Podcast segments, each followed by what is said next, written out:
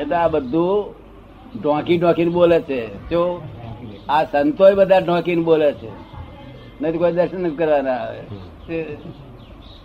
એક અમે એકલા જ્ઞાની પુરુષ એ બોલે કે અમારું ઓપન ટુ સ્કાય તારે રાત્રે બે વાગે, ત્રણ વાગે જયારે જોવું ત્યારે જોવાની તને છૂટ શું એની ટાઈમ ઓપન ટુ સ્કાય એક જ્ઞાની પુરુષ એકલા જ બોલી શકે. બાકી બધે છુપું રાખવાનું હોય તો એમના દર્શન થાય તારે કલ્યાણ થઈ જાય. જેને છૂપું રાખવાનું કઈ છે જ નહીં. જ્યાં છુપું છે જ નહીં ત્યાં કલ્યાણ થઈ જાય. ત્યાં જ ભગવાન કાયમ રહેતા હોય. શું કહ્યું? આખી દુનિયાના ભગવાન કોઈ જગ્યાએ જો રહેતા હોય ત્યાં છુપું રાખવાનું નથી જરાય ત્યાં કાયમ રહેતા હોય પડી સમજ ને? પછી આપણે ભગવાન ખોલવાની શું જરૂર છે? દાદા બેઠા, દાદા ભગવાન બેઠેલા છે અમને. આ રીતે પ્રગટ સ્વરૂપે ચૌદ લોક નો નાથ જેને જગત નો આખું પૂજા કરી રહી છે. પછી આથી વધારે શું જોઈએ? પણ ડિસ્ચાર્જ સ્વરૂપે કોઈ કહ્યું નથી નહીં? આ ડિસ્ચાર્જ આશ્રવ આશ્રવ નિર્જરા સંવર એમ લખેલું છે. પણ એના ખુલાસા નથી કર્યા કઈ. ક્યારે થાય કે કર્મ બંધ કરે તારે ચાર્જ બંધ કરે તો ડિસ્ચાર્જ ચાર્જ બંધ કરવાનું દેખાડ્યું નથી કોઈ. અપવાસ કરો ચાર્જ બંધ થઈ જાય એમ કે. ચાર્જ બંધ કરવાનું કોઈ દેખાડ્યું જ નથી. અપવાસ બંધ કરો. અપવાસ કરો. અપવાસ કરો એટલે બંધ થાય. કરો એટલે ચાર્જ બંધ થાય એમ. તદ્દન અપૂર્વ વસ્તુ અપૂર્વ એટલે પૂર્વે ક્યારેય પણ જાણેલી નહીં વાંચેલી નહીં સાંભળેલી નહીં શ્રદ્ધેલી નહીં. એવી અપૂર્વ પૂર્વે ક્યારેય એવી આ વિજ્ઞાન છે. અને તે ફળ આપે છે તે આપણે અનુભવમાં આવ્યું ને. કેવું સુંદર ફળ આપે છે. એટલે પુરાણ. અને ડિસ્ચાર્જ એટલે ગલન. પૂતગલ પૂતગલનું પુરણ ગલન થઈ રહ્યું છે. ગલન લોકોને થઈ રહ્યું છે. સારો આચાર હોય તો ગલન નબળો આચાર હોય તો ગલન. જો અને ચાર પછી પાછો નબળામાંથી નબળો જ છે તે ઉત્પન્ન થાય છે. શું થાય છે? નબળામાં. નબળું ગલન થાય છે ત્યારે નબ નબળું પુલન થાય છે પુરણ. હારું ગલન થાય છે તારે હારું થાય છે પણ હારું કોક વખત તો કોક વખત તેમાં નબળું થાય છે. શું? એમ નબળું થતા થતા પૂર્ણ થતા થતા આખું પૂરણ ગલન નબળું જ થઈ જાય છે. પછી એની પાસે શું રહ્યું બિચારા આખો દાડો ઉપાધિ આધી આધી ઉપાધિમાં સડ્યા જ કરતું હોય. એના કરતા જાનવેની દશા સુખી બધા. આ હમણાં કરતા જાનવરો ઘણા સુખી શું આ તો સડ્યા કરે બિચારા. ભગવાને કરુણા ખાધી. કહે ને હા અજોડ માર્ગ એટલે કોઈ આની જોડી ના હોય. અજોડ વિજ્ઞાન આનું આ વિજ્ઞાનની જોડી ના હોય. સમજો ને? એટલે બધું અજોડ છે આપણું. અપૂર્વ અજોડ. અને સંપૂર્ણ વૈજ્ઞાનિક છે. એક એક વાર પૂરતું અવજ્ઞ અવજ્ઞાયિક નથી. શું? અને તર્થ કોઈ ક્યારેય પણ તર્થ આવું બનેલું નહીં. બીજા ચિંતા કોનો થઈ જાય એવું બનેલું નહીં. તો ક્રમિક માર્ગમાં શું? એસી ટકાના ગુરુ હોય એ જ્ઞાની કહેવાય બધા?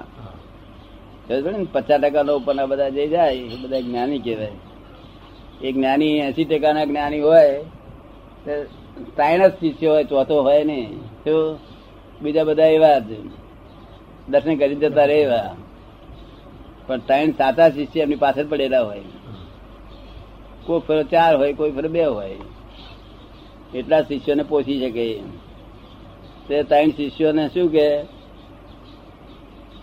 તમે કાલે આ શાસ્ત્ર બધું મોડે કરી લાવજો. આ તમે આ શાસ્ત્ર કરી લાવજો. આ તળે જઈને આ કસ્તુરબી જેવાને કે કસ્તુરબી આમ માથે ખંજાતા ખંજાતા મનમાં એમ થાય કે હવે આ ગુરુએ હોપ્યું ત્યારે થશે.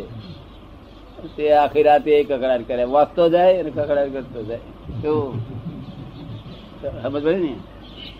અને કકડાટ થાય ત્યાં ગુરુ પર અભાવ આવતો જાય. કેવું થાય? ગુરુએ કહ્યું કરવાનું ના ગમે એટલે શું થાય? હવે ત્યાં ગુરુના મનમાં શું થાય? આ માણસ કરે એવો નથી એ. એટલે એમની પર ચીડાયા કરે? એટલે ગુરુ ચીડાયા કરે પેલા લડ્યા કરે ભડક્યા કરે. આ ક્રમિક માર્ગ ન હોય જ્ઞાની ગુરુ છે છતાં ચીડાય કરે જ્ઞાની પણ શાસ્ત્ર જ્ઞાની આગળ તો જ્ઞાની તો શાસ્ત્ર જ્ઞાની. અને ક્રમિક માર્ગ ના જ્ઞાની ગુરુ હોય ને એસી ટકા ના એસી ટકા એટલે બહુ મોટા જ્ઞાની કહેવાય. તે એમને આપણે કહીએ કે પેણે આયા છે. શું સુંદર વાત કરે છે? તે પોતે જોઈ લે, એમની ચોપડી વાંચી વાંચી લે. પછી એને પોતાને સમજાય, પેલા જ્ઞાની. કે હા આ તો સિત્તેર ટકા ના છે એટલે પછી તો ના જાય.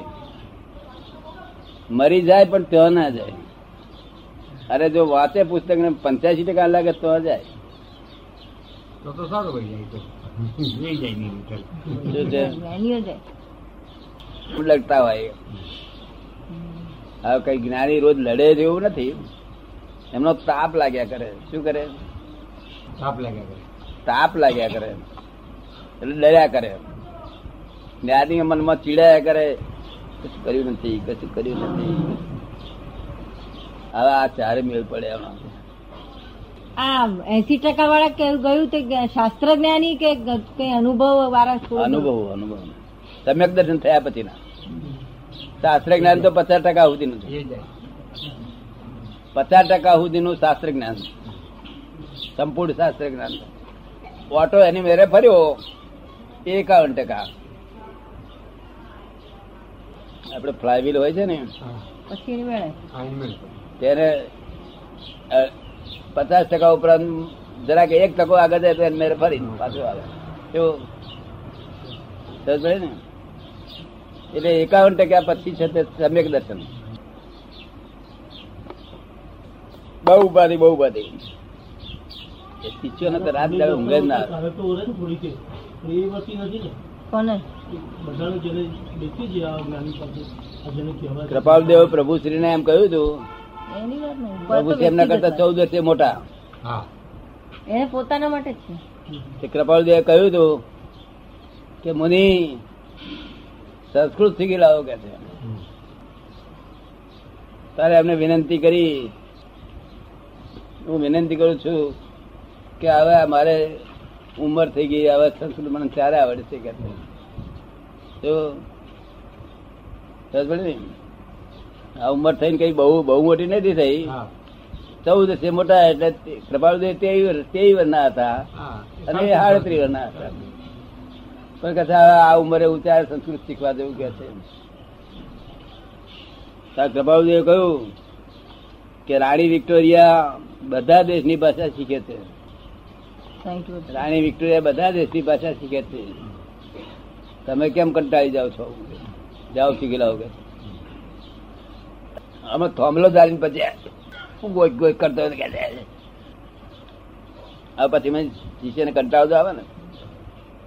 થોમલો ધારી ના ગામા ગા છે તે ઠુગો ગામા ગા છે તે